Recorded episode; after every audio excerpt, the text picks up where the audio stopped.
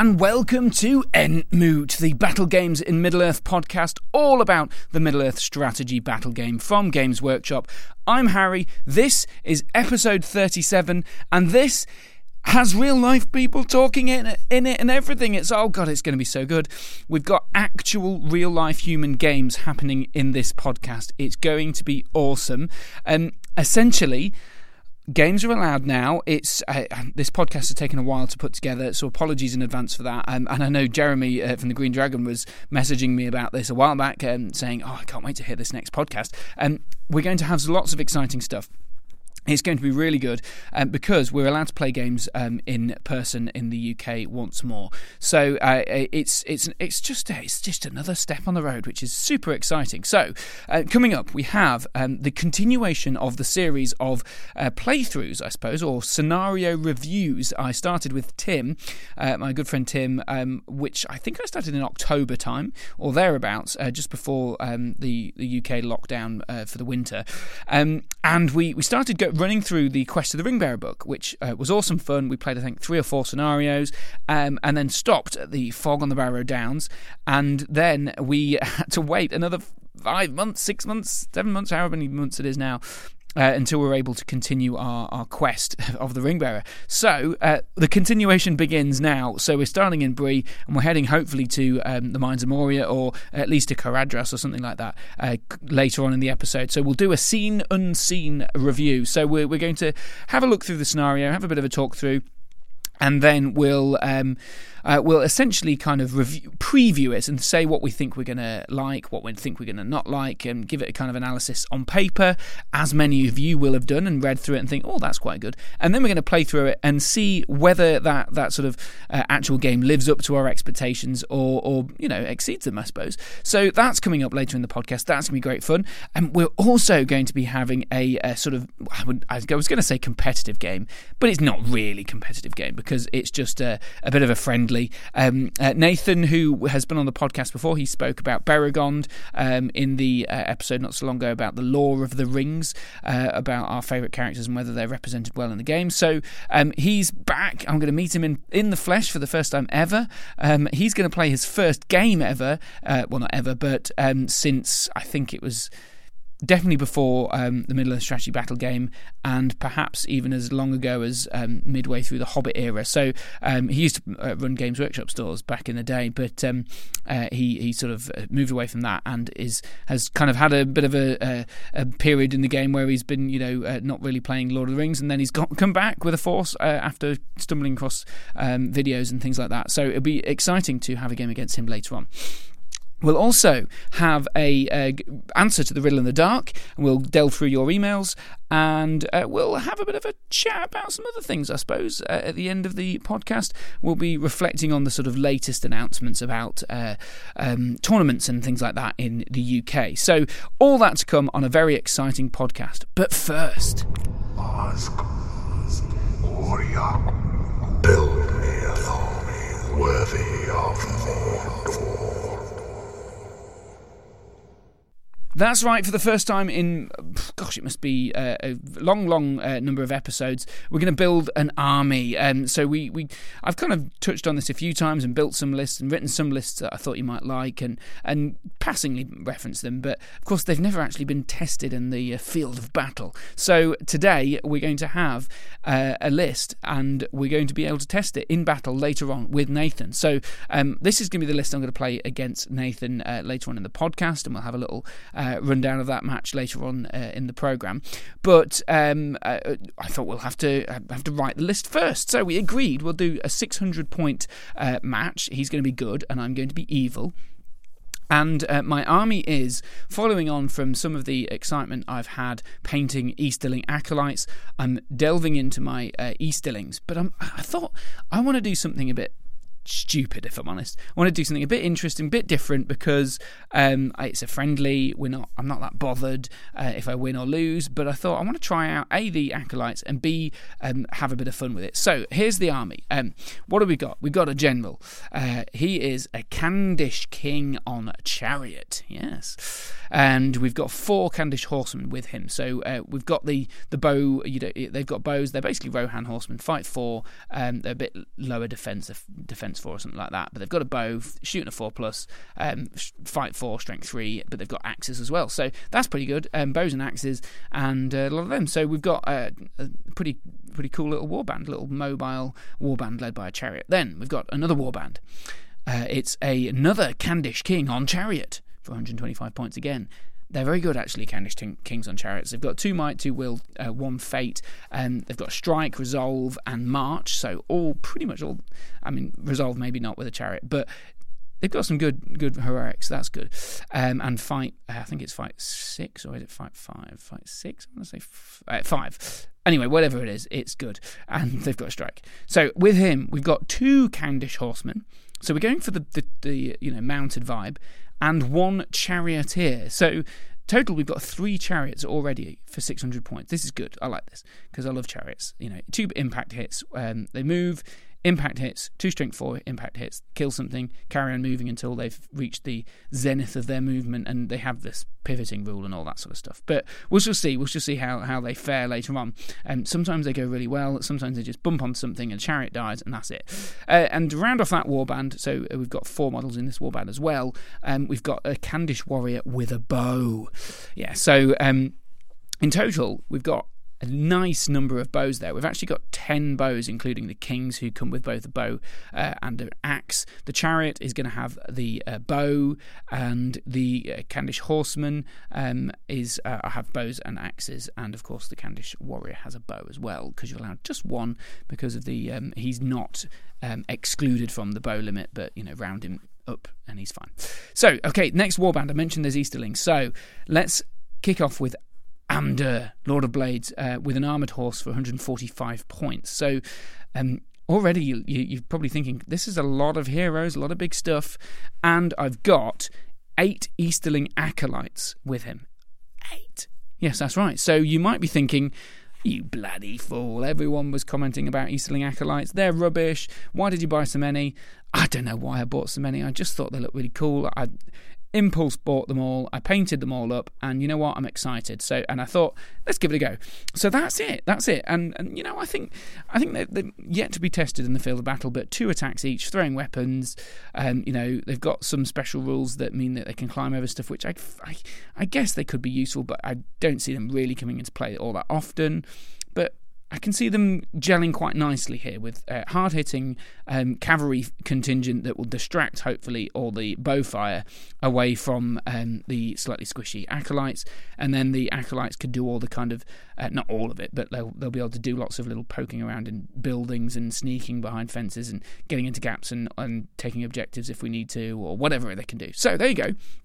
That's my 599 point list. I, I, don't think it's actually possible to get another um, another point in there in any way. I mean, I'd have to swap some things around, which I, I can't be bothered to do. So there we go, 599 points. There's 19 models. There's seven points of might, so not bad. And of course, Amdur has blood and glory, so if he kills a hero, he gets a point back. 10 bows, including the king's bows, and I break when there's nine models left, when there's 10 models dead. So that is fairly easy to do. With horsemen, uh, fight four. Uh, I mean, basically, we're looking at defense four for the entire army. So if he decides to focus his bowfire onto the Khandish horsemen or the acolytes, if he's got any bowfire, um, then I'm screwed. If he's brought, uh, if he's brought bloody Rangers for a friendly, I'll be really pissed off. I don't think he will, but there we go. So that's the army. That's what I'm doing. Um, let me know what you think. Entmootpodcast at gmail.com. If you have any comments, um, if you think this is a stupid list and what am I taking it for, if you think it sounds like fun, which I certainly do, then uh, let me know. Let me know your thoughts on um, my chariot based list. So we've got, we've got two big chariot hitters. You've got Amdur, that's a triple threat plus another chariot just to be annoying. And then you've got cavalry, so they've got lots of movement, lots of them, lots of march. We've got Amdur and a load of Easterling acolytes, which I like the sound of. So let me know what you think.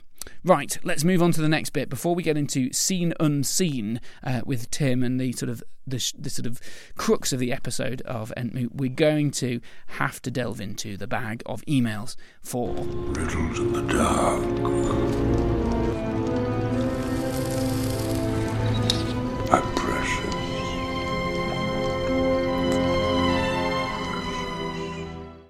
That's right, it's a chance for Riddles in the Dark to return. And we got a very tricky riddle this uh, episode. So um, or from the last episode i mean. Um, so let me just uh, let me just give you uh, a couple of rundowns from the emails first because um, we're actually going to do something we don't do all that often and we're going to keep rolling this riddle on over. So first let's delve into the email inbox and uh, speak about mitchell hammond Mitchell Hammond. Thank you very, very much. Uh, he's written in. He says, Hi, Harry. I meant to write in much sooner, but I wanted to say thank you for the awesome podcast episodes. I've been listening to you since the beginning and have always enjoyed your content. Keep up the good work.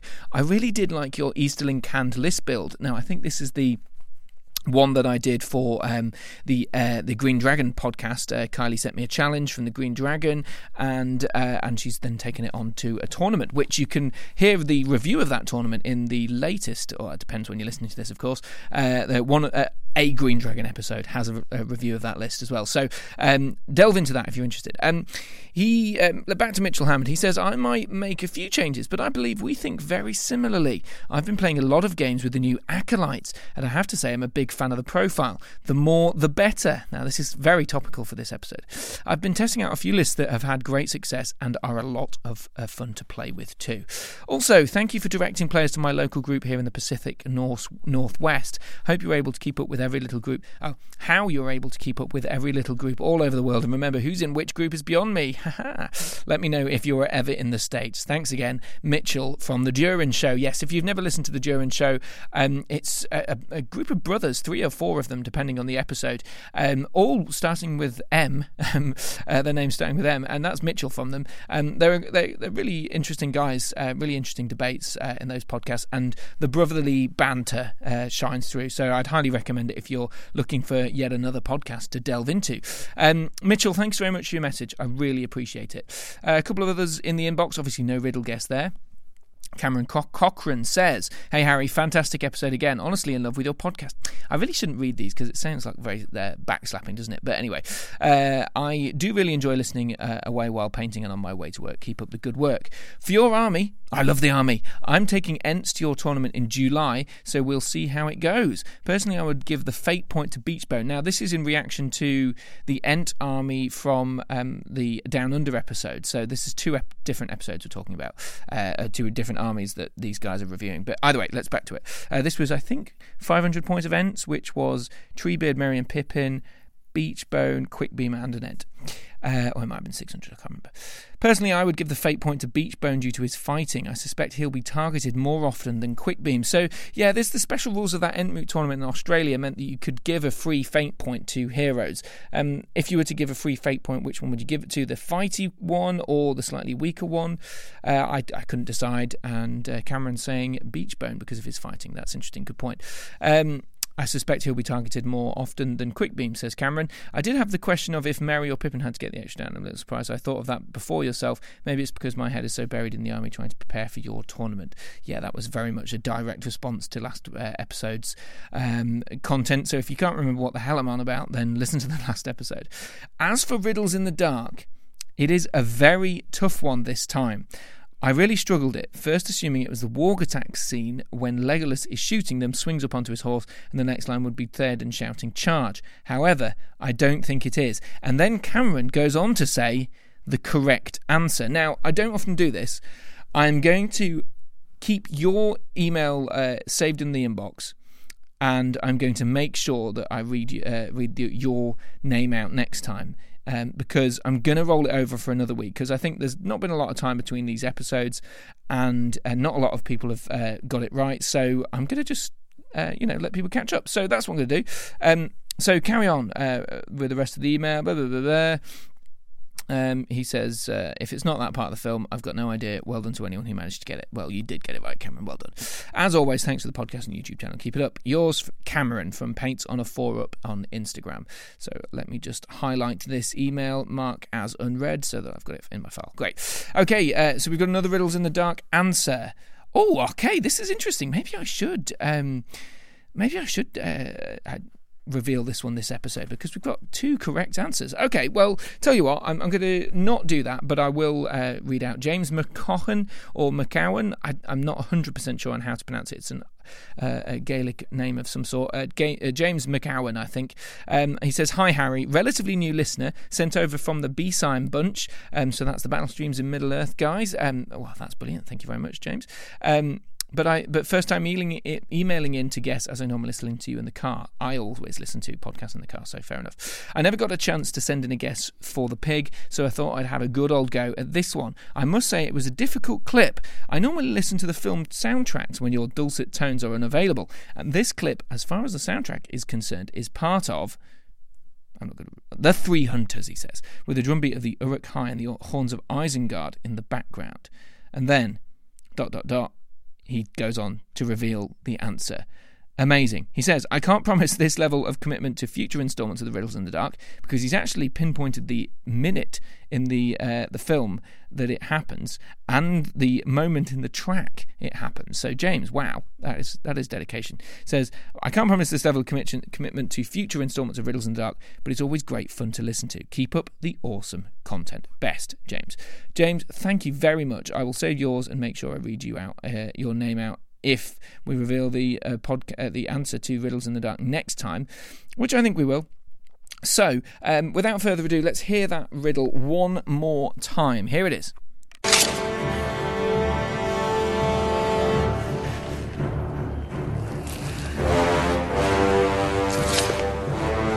Yeah, it is tricky, but I, I, think James has got a good plan. Listen to the soundtrack, and there's a moment, there's a sort of action you can hear the sound of. It's always very difficult to tell uh, what these things are, but uh, listen very carefully to this sound um, that you're happening over the soundtrack. That might give you a clue.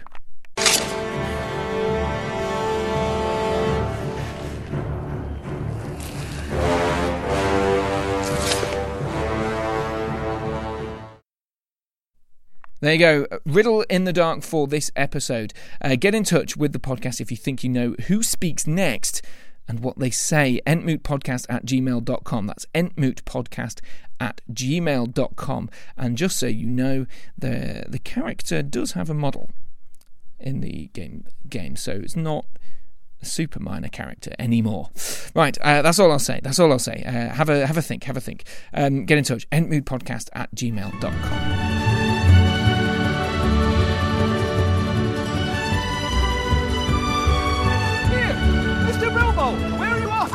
stop, I'm already late. Late for what? I'm going on an adventure.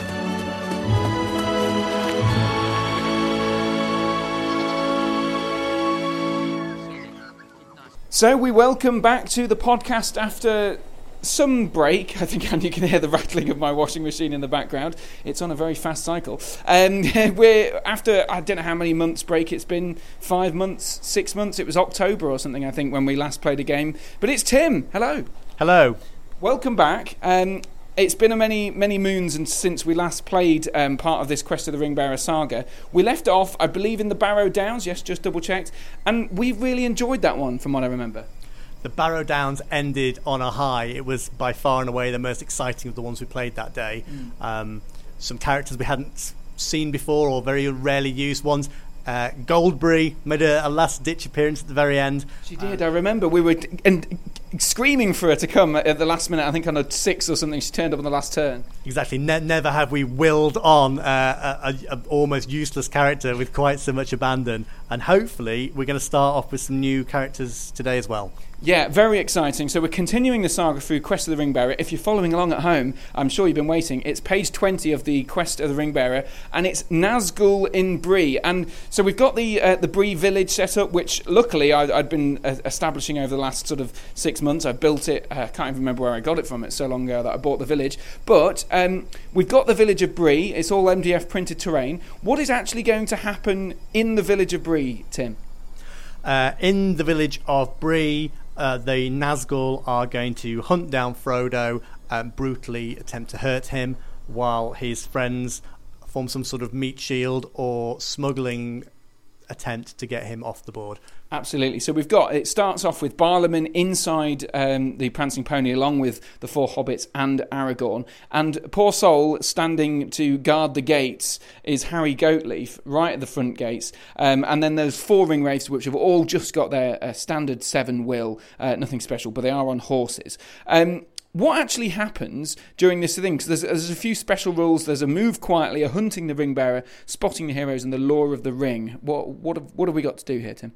Uh, well, we've got to remember the special rules because there are a lot more than we would normally. So special rules. Um, we've got uh, move quietly, hunting the ring bearer, spotting the heroes, lure of the ring. You're saying we might struggle to remember them. There are a few. Probably, um, like everything, it'll be a case of remembering them when they come up. But it, it looks interesting. It looks like there could be a fair few ways to play this, and we're going to take advantage of the whole board, hopefully. Hopefully. So, just to give people an idea, we're not allowed to march, um, and basically there's a dice off between who controls the ring wraiths. Uh, on a one to three, the evil player moves them, and a four plus, the good player moves them. So, uh, and and basically that happens until uh, they spot the heroes, which is them coming in within 12 inches of the heroes. So, uh, and then you have to roll a, a dice, and a, on a five plus, you spot them. So, so there's actually a potential. Um, you know, it could go very badly for the good player, or it could go really well for the good player. So there's a lots of kind of variables in this scenario, which I like the sound of. I think so. Yes, I think the the special rules are designed in a way to slow the ring wraiths down. Obviously, they are mounted. Uh, the hobbits have very very short legs, um, so whatever we can do to slow down the ring wraith spotting the ring bearer will be a good thing. Um, I think that's that's how it looks like it could go. It could go the other way, and if one or two ring wraiths come over, Aragorn might go and chop them up. We just don't know yet. Yeah, it's going to be an intriguing one. Um, I, I, I, like the look of it. There's some special rules about the ring as well, which um, we have to take more courage tests or something like that. But generally, um, are you excited for this scenario? Do you think it'll be a good one? Yes. Yeah. Yeah, pretty pretty excited. Um, remember as well, this is like the second game of Lord of the Rings in a very very long time, so I'm excited just to be rolling dice. But uh, yeah, this one looks good and um, certainly a good start of today's gaming. I'm ready to get back into it. Let's roll some dice and get started. So that was an absolute nail biter, Tim, wasn't it? I, I really, I really enjoyed the Nazgul and Bree. Well, first of all, instant reactions. Uh, I've never seen uh, so many games with ones and sixes rolls on dice. That was there was so much sort of uh, you know you expect a bit of ebb and flow, but that was one of those. It's an easy win. Oh, it's a tragic loss. It's an easy win. It's a tragic loss. Oh, I only have to roll you know a three plus with all these dice, and it's all ones and twos. That was ace. That was really really good. I enjoyed that massively. Me too. Me too. So just to summarise what happened. Um, first of all. Harry Goatleaf, that I thought would be trampled in the first turn, was an absolute star. Uh, he straight away sacrificed himself, charged into two ring wraiths, passing his courage check, and then managed to take out one of the horses of the ring wraith. And, and then, of course, because he's got a special power that means he can stop infantry moving, he could delay that one a bit extra. He was he was pretty good. He was uh, holding up the fort very early on, and I think actually it might have helped helped in the long run because I was basically only facing off against two ring wraiths with the hobbits and Aragorn. I don't know. Without spoiling the rest of the rundown, the dismounted ring wraith was pretty important towards the end of the game. So yeah, it definitely changed the perspective of it, mm. um, and very very unexpectedly. Yeah, did did well. Best player in your team, I think. Yeah, yeah. He's well. I mean, Aragorn did dispatch most of the ring wraiths in the end. But yeah, so basically how it played out was the uh, Harry Goatleaf managed to d- tackle a couple of ring wraiths on the side. You decided to split your forces round the side of a field, heading towards a prancing pony in the centre. Uh, Harry Goatleaf tackled two of those, and the others came for a sort of full headlong assault. And uh, I think relatively quickly you managed to take out one of the hobbits, Merry, re- relatively uh, relatively early on, but um, not after a bit of a sort of a bit of a tumble. I think I, I think I managed to uh, then go through um, one or two ring wraiths with with Aragorn and his uh, a, a very very fancy heroic combat at one point. There was there was a, a little pinch point round the the pub. Um, I got a, a crafty kill of a hobbit. Then it all sort of ground to a little bit of a of a halt. A few failed courage checks. Um, lots of very very lucky resistant to magic rolls by hobbits. Um, and then once that broke down, it kind of it kind of went in a slightly unexpected way. The hobbits were trying to move off the board. The ring wraiths kept getting bogged down, and every time they looked like they'd got out of a little trap, uh, threw some black darts, which is what I was trying to use to kill the hobbits. Um, it looked very, very much at the end like Aragorn was just going to turn around and, and sweep up, kill the, the Nazgul, and that would be job done. The, diff- the difficult thing here with this one is for, for the evil side. I think you you've got this decision to make about how you manage your resources, about your will. So you've only got seven will, and of course that's spent either in combat or uh, on the magic. And you spent a fair bit on magic, um, which meant you didn't have as much room for combat. But then, of course, every time you're in combat, Aragorn just chops you bit to bit. So it's a really hard decision to make for you. Yeah, I think the decision early on to split the hot to split the wraiths to into two little squads was helpful.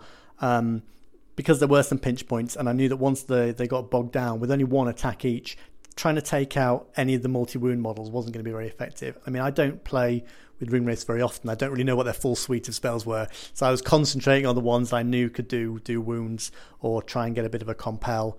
Um, and and they did what I was expecting. I threw a lot of resources into what I thought was going to be the last turn of the game. Didn't turn out to be the last turn of the game, mm. um, and then left some very very feeble wraiths, you know, pretty much on the way to slaughter. Yeah, that, that I think that was the that was the issue, wasn't it? Because you spent uh, two uh, twice in a row. You uh, spent three will uh, to kill the la- the second hobbit. The, the scenario means that you only need to kill two hobbits uh, to deny the good side a victory. Um, and you killed Merry fairly early on, um, but then it was Pippin just kept getting a six on his resistance to magic or the time that it did crack through, you managed to uh, uh, roll a one on the to wound dot roll with the uh, uh, thing. So it was it was a bit of a disaster. Aragorn also rolled a double six, was it, on his resist to resist the compel? So. Yeah, so he didn't have it. He had all all of his will. He only lost spent I think one point of might in the end. Yes, uh, yeah, Aragorn was very much a thorn in the side, but I knew that was going to be the case. I, I thought putting all the races together was kind of going to ask for heroic combats and lots of deaths, so that's part of the reason why I split them. Um, and yeah, he was a pain. Frodo putting on the ring at the very last minute was quite funny. Uh, got a chance to use the invisible Frodo model, which is always fun. Um, and then the very, very, very last roll of the dice sort of finished it, didn't it? Yeah, it was it was interesting because, as you say, the Frodo there's a special rule that means that you're more you have to uh, take a courage test at the start of each turn. Uh, if you fail, Frodo puts the um, the ring on. He got a double one for one of those courage checks, and then um, that meant that gave this slight opening because it meant that your slightly depleted, depleted willed uh, ring wraiths charge him, and then they don't lose any will in the combat. So you got the charge off, but sadly it was a little too late because Aragorn got stuck in there. He got heroic strength off as well, which is the first time I've ever used use that, I think, um, to help him help him get the win in the end. But uh, it, it was it wasn't a win to me because in the end, you did manage to get that uh, that uh, black dart off against Pippin with I think the remaining um, ring wraith that had been held up by Harry Goatleaf for most of the game. He trudged his way up the field after Harry failed a few courage checks to try and charge him, and then he managed to pull off the black dart. That's it. The second group of ring wraiths who very early on hadn't been doing an awful lot had evaded Harry Goatleaf. The one on the horse had gone the crafty way round the pub. He charged into combat with the. Um, ring wearing Frodo while chucking a three dice black dart or two dice black dart at the remaining um, rubbish hobbit who shrugged it off got in the combat did he lose the combat to frodo i don't think he did particularly well and then the other the he, he rolled like ones twos and threes to wound but then the the uh, ring wraith who was on foot who'd foot slogged it halfway across the board to get just in range it was it was the last throw of a dice really so he threw all his will into a black dart finally killed the Hobbit, but obviously he vaporized himself as well. So it ended up with me having no ring wraiths left. Yeah, it's it's surprising because this isn't at all what I expected to happen. When I, when we started the game, I expected Harry to die pretty quickly, uh, Barliman to be thrown in as a, a, a, sort of speed bump on the way. He's still standing, so's Barliman, and the two. Rubbish hobbits, as you say, poor old Merry and Pippin, and they've they've died. But Aragorn and Frodo and Sam get to carry on their adventure. So technically, the good side doesn't win, um, but there isn't uh, there isn't the evil side only wins if the Frodo is slain. So it's a draw of some sort. But uh, it's uh, it it felt like a I don't know. It felt I don't know who feels like it win. I don't know who feels like winning here, but I feel like I've managed to kill all the ring wraiths and I'm on. I've got the ring on its way, which feels like a victory to me, even though it's not. Yeah, I mean, in a, in a narrative way, then obviously the depleted Fellowship are going to have to recruit uh, Harry Goatleaf and Barliman on into the Fellowship, and that's going to change a lot of stuff, I think. But yeah, I always like killing, you know, Merry and Pippin. I've I've played with the Hobbits and, and Fellowship a lot of times, and they never end up living. So it was inevitable they were going to die. Just it took a particularly long time to do it. I think the victory conditions for evil are quite tricky. I'd, I'd, say the evil, the victory conditions for evil are harder mm. to achieve than the victory conditions for good. Yeah, I, I, think that just having to kill Frodo feels like a, quite a difficult thing. Denying uh, good the win is relatively easy, but um, actually getting the, the, win from Frodo because he's got so much more will. Uh, he's you know he's more uh, got the fate and all that sort of stuff. So he feels like he's more reliable as a character, uh, harder to kill. But uh, reasonable move, right? Okay, let's move on. Um, we've got a big scenario. This is Weathertop.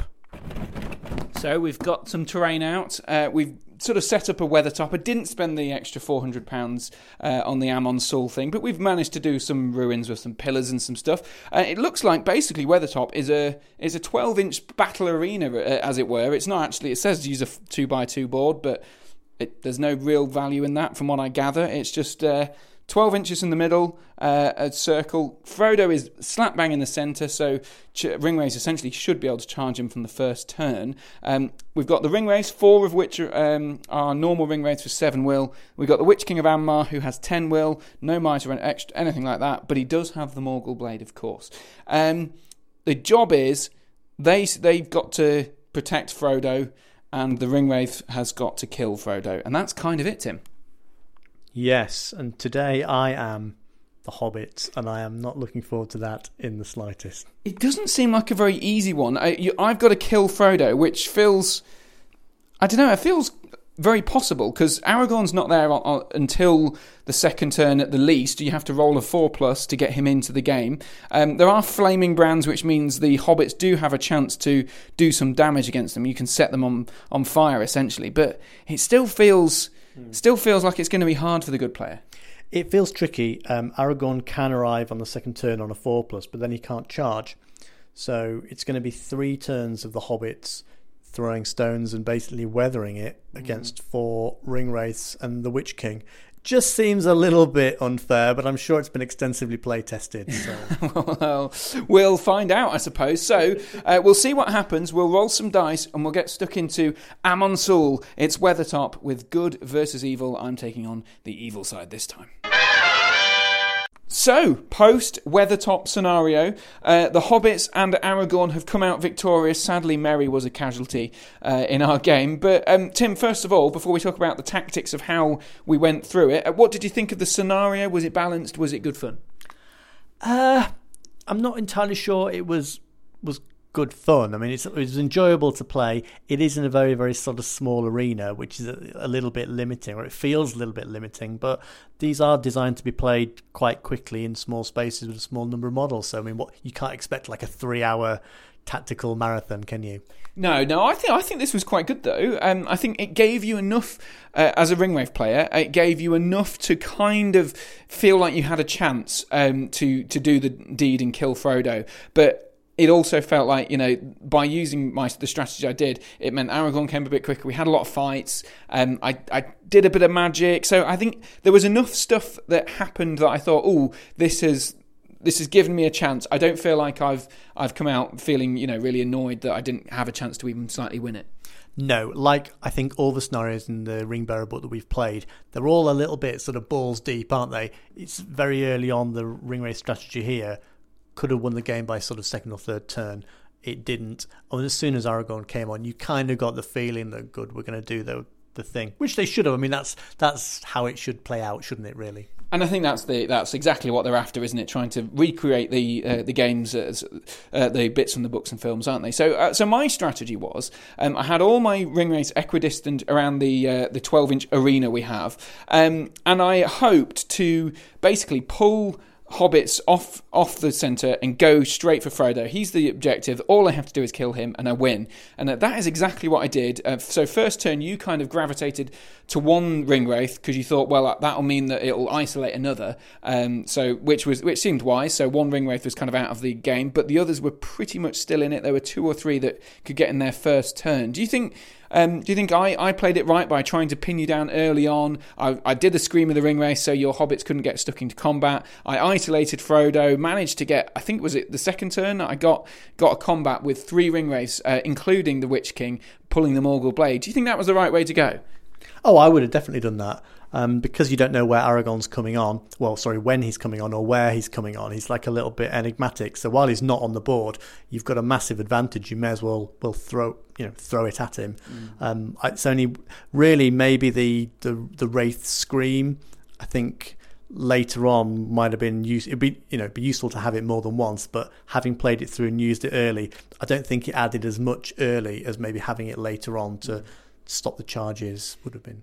Yeah, I, I, think. Uh, well, my thought was if I use the scream in the very first t- uh, time that I'm in combat, so I'd got I'd got Frodo, uh, surrounded him, I'd put the scream on, and then gone right. Okay, this means the hobbits can now not take two of the ring off or or whatever. And I thought that way I've got three dice to win the combat, and I've got the Morgul blade. I've got a good chance of of getting Frodo that first turn. It didn't actually pan out that way at all.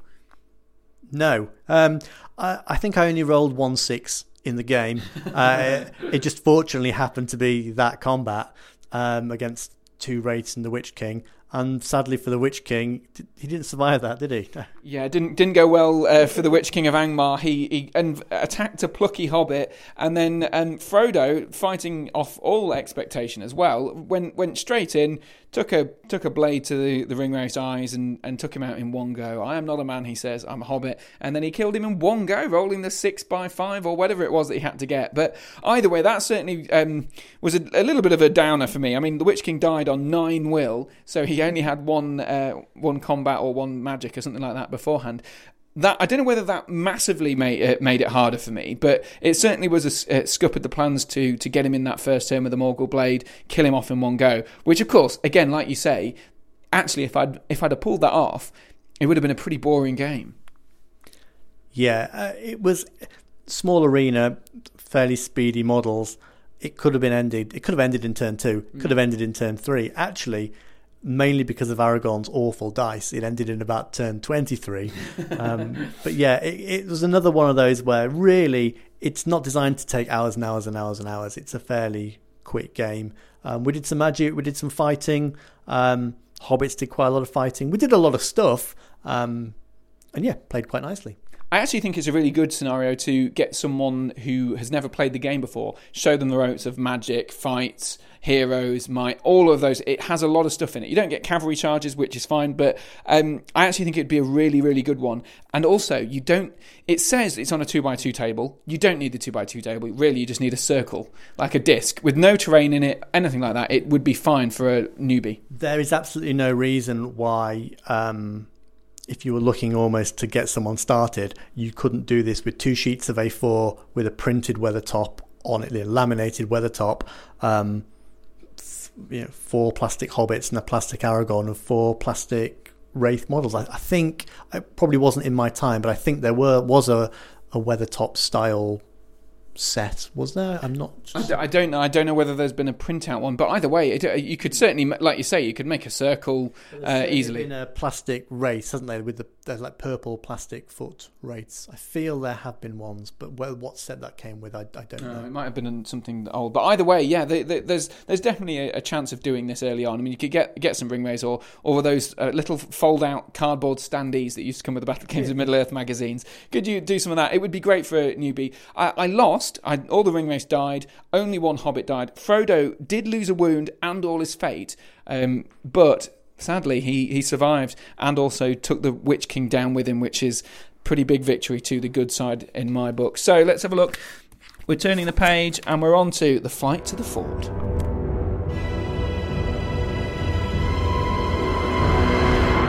So the ford has been built, we've got a river, we've got a few trees and a scattering of hedges and all that sort of stuff, and we've had a read through of this scenario, and there's a lot of funky rules, uh, particularly the weakened by the chase rule, which we'll go into in a second. But first of all, Tim, I'm very excited to be recreating this moment because um, I love this scene in the films. I think it's probably the bit that I remember most of when I first watched it, thinking this is really cool. I love how the river takes out all the ring wraiths, all that sort of stuff. Let's hope we can recreate that time because I'm going to be uh, Arwen and the hobbits and everyone else, which are included, although they're dragging their feet at the back, and you're going to take the power of the nine. Do you know? It's one of those those games where while I'm thinking of great tactics to win, what I'm actually going to do is get those uh, those horses in that river, because I think that's what we all want to see, isn't it? The the the um, the Bruinen's wrath in full effect. Absolutely, yeah. We don't want uh, we don't want to sort of dodge that in some way, but it's going to be good fun. Um, so let's talk about the special rules because there are some really good ones, as I mentioned. Um, first of all, there's uh, there's a protection of the Imladris, which means good people on the eastern side of the river, which is uh, just six inches off the uh, eastern side. Um, they get the fortify spirit which is pretty cool. So they get two uh, free will points to resist magic. Not that the evil guys will be doing a lot of magic, I'd imagine, because they start the game with just three will points each, and the Witch King has five. So although there's a lot of magicians about, there's not going to be a lot of casting. Do you think? No, I'm certain there will be lots of casting. Uh, I think uh, this is primed for a zap lots of black darts, dismount Arwen. And then have a little bit of a group cuddle with the ring wraiths.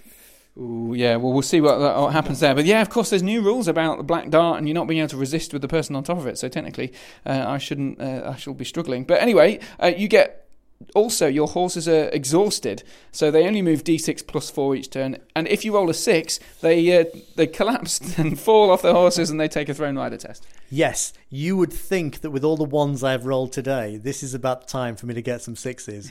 Um, I can fully see five sixes being rolled in the first turn, and then I'm probably just going to walk home.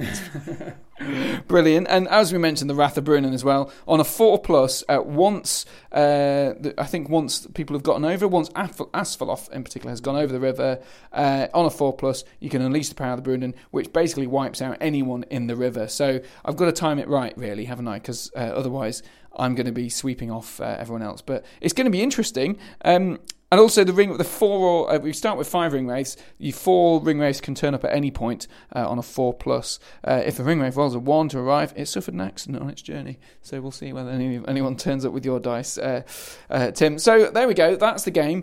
We'll uh, give it a, an assessment of how it runs after the game. So, in dramatic fashion, the flight to the Ford comes to a close. And Tim, what did you think? Uh, it was ace, but in one of those sort of so bad it was good so, sort of ways. It was brilliant because it did everything we wanted it to do. Um, apart from I did not win. that is true. So Arwen did make it over the river. So did Frodo, with just one wound remaining. Aragorn also made it over the river. The three hobbits uh, are on the other side with the um, river now impassable. But that doesn't matter because all the ringwraiths are gone. One of them got swept up by the river, which was awesome in the very last turn.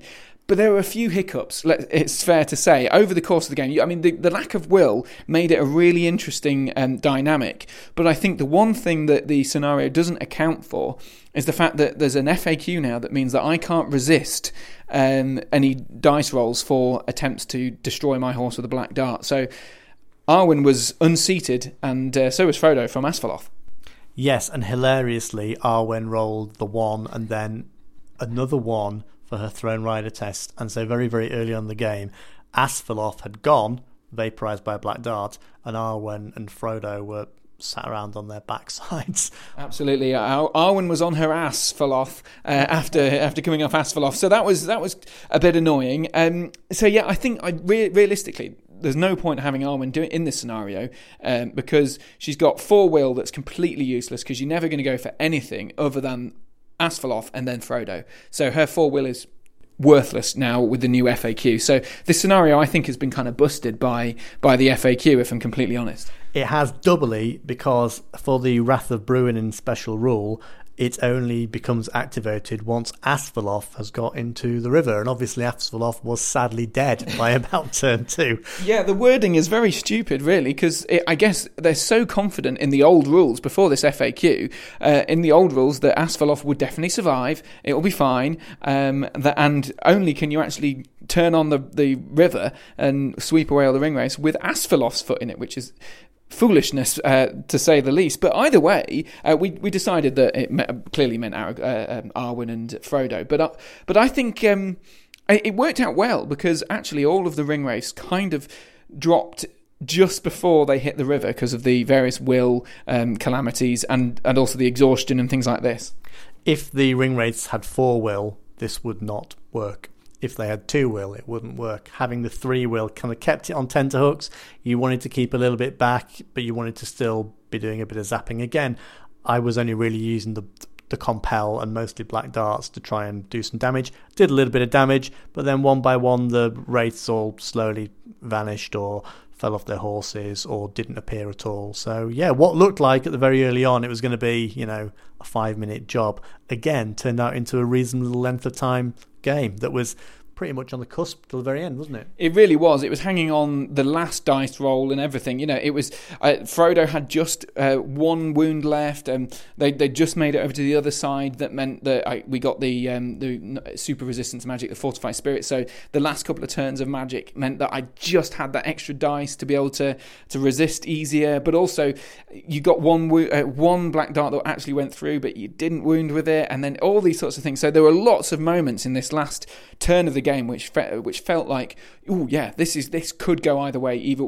uh, each way. I think that it was probably harder on the good side because of the lack of the horse. I think I'd have made it over the river relatively easily, if not, I, I assume, because I think I lost Asfaloth maybe a few inches just before the, the river.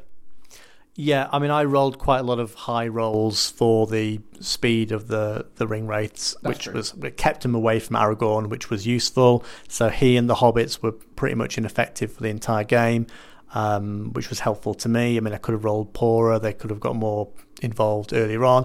I could have done some better black darts. I could have not killed the horse. There's a lot of different permutations how it could have gone. Not exactly a lot of different tactics. It was still foot down for you and pretty much foot down for me but you know lots of different ways that that could have ended so lots of fun and it ended in the best way so Yeah, it ended with uh, at least one ring wraith being swept into the river. As you say, the Aragorn thing thing's interesting because I thought, well, Aragorn didn't get to do anything. I marched a couple of times; it didn't help um, at all because you and the next turn you were just, you know, moving off at, at, at speed enough just to keep you out of the charge range. I think had I got a charge with Aragorn at any point.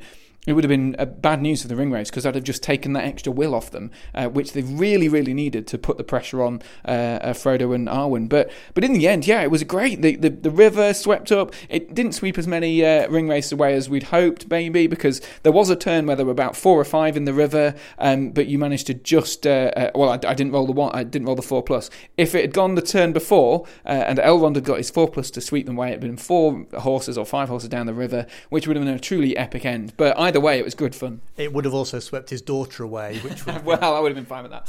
so so would I. It would. I mean, that that's maybe in the director's cut part two, but uh, yeah, really, really good. That I, I enjoyed that a lot, and even extra good.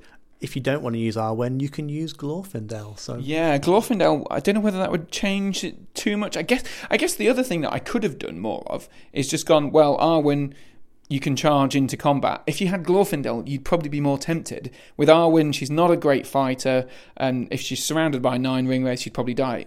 Glorfindel, on the other hand. He might be all right. He's got three might. He's got strike. He's got Lords of the West. All those sorts of things. I, I don't know whether it would change the scenario too much from being running away from the ring wraiths. it wouldn't change the scenario. It would just make some people just that little bit more happy, and that that's why it's been put in. It's you know this is we've recreated a really good film moment. We haven't been able to cre- recreate a really really good book moment, but we could because it's in the instructions. Well, it's been really good. Uh, Flight to the Ford, we end there. Um, and I don't know whether we're going to have enough time for the next one. But either way, uh, we will return at some point and delve into the start of the Moria campaign, which starts with a card game for the Pass of Caradhras. Until next time. So there we go. That was Tim and I uh, basically just smashing through a few scenarios. Uh, it's been ages since we did the scenario, so I'm, I was really glad to have those games, and hopefully we'll have uh, a few more games at some point in the not too distant future, and uh, and we'll do more scenario reviews. If you enjoy those, let me know. Entmootpodcast at gmail.com.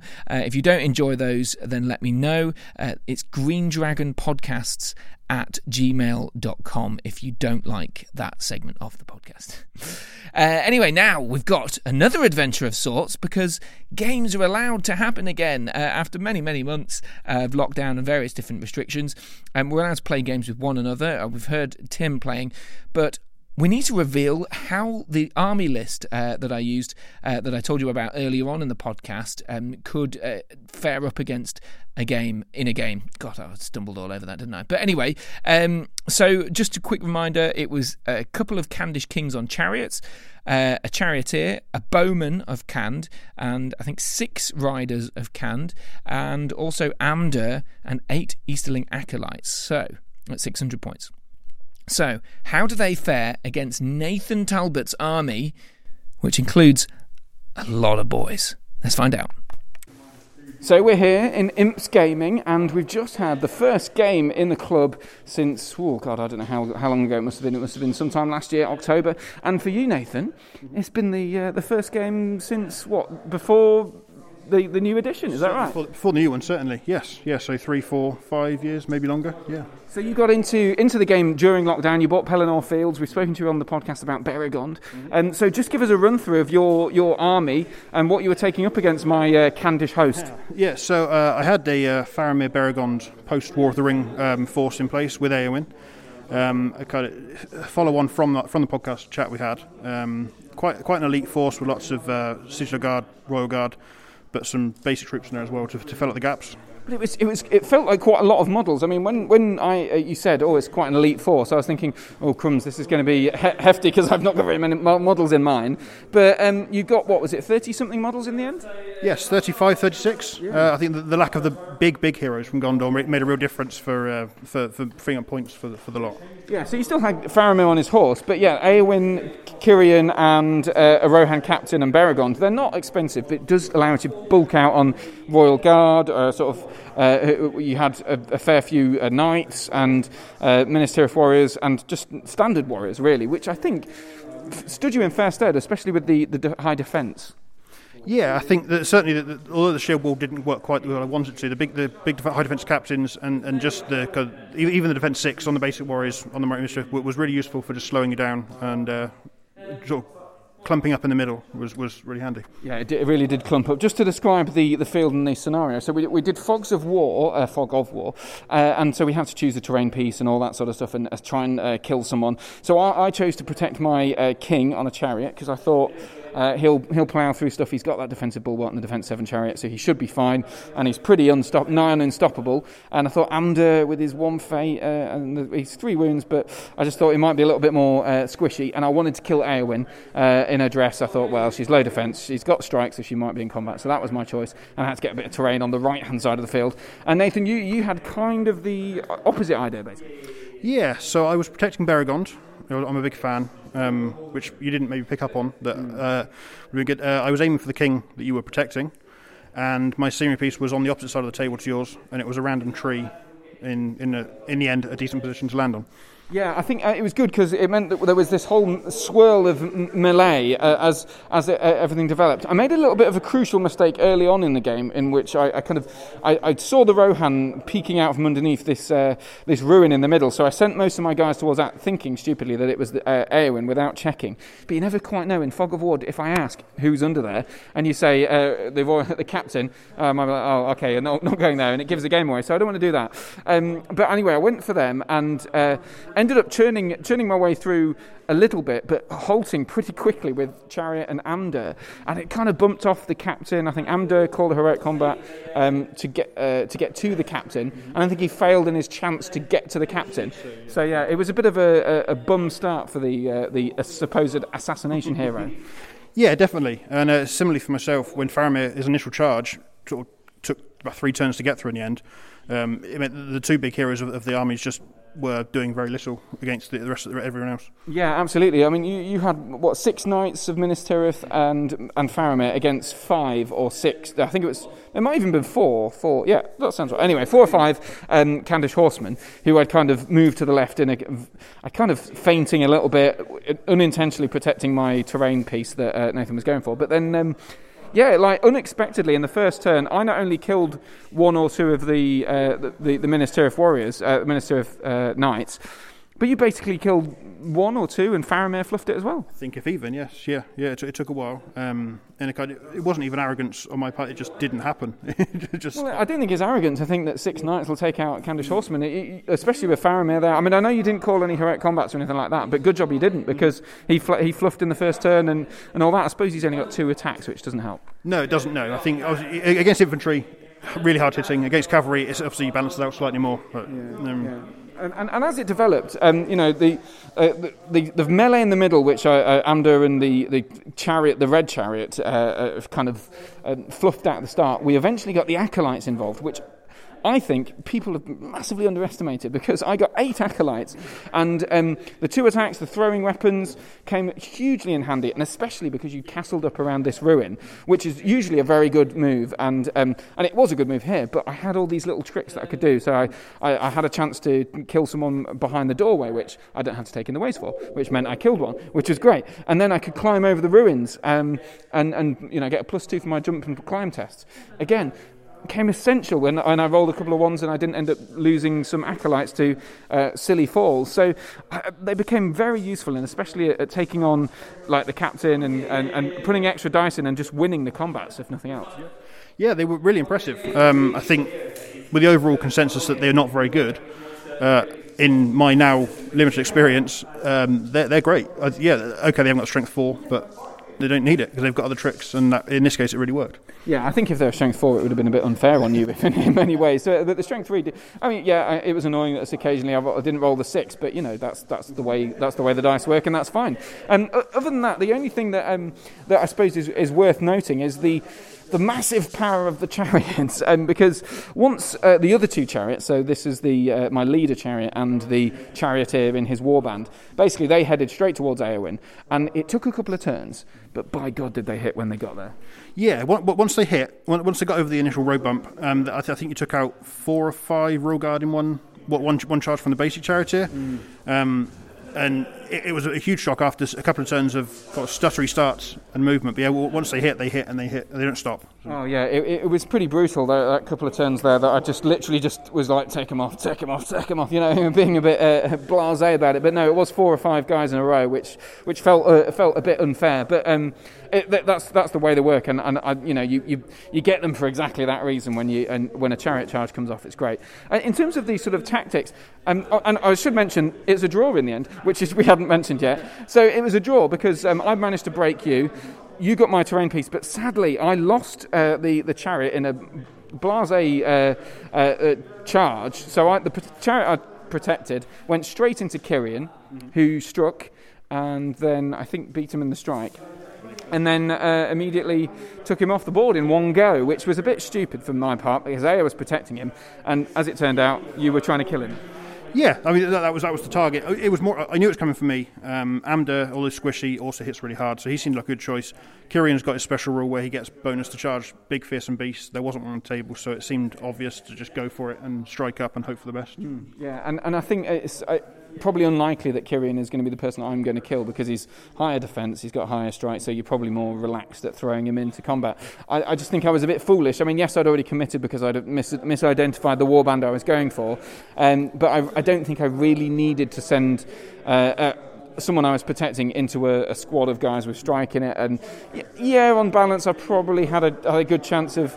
Uh, it's about half and half, really, of, of winning the uh, the combat. I didn't expect him to die in one go. That's let's be honest, but that's that's stupidity. So I, I think in terms of strategy, I don't think there's any particular moments where we used anything particularly clever or, or smart to to out, outwit the opponent. Um, I did a couple of clever heroic moves, I think, towards the end of the game, but they didn't really change anything in the long run. But um, one thing I would say was that your use of might, Beregond um, had a chance to kill a chariot with a, a point of might on a bow shot.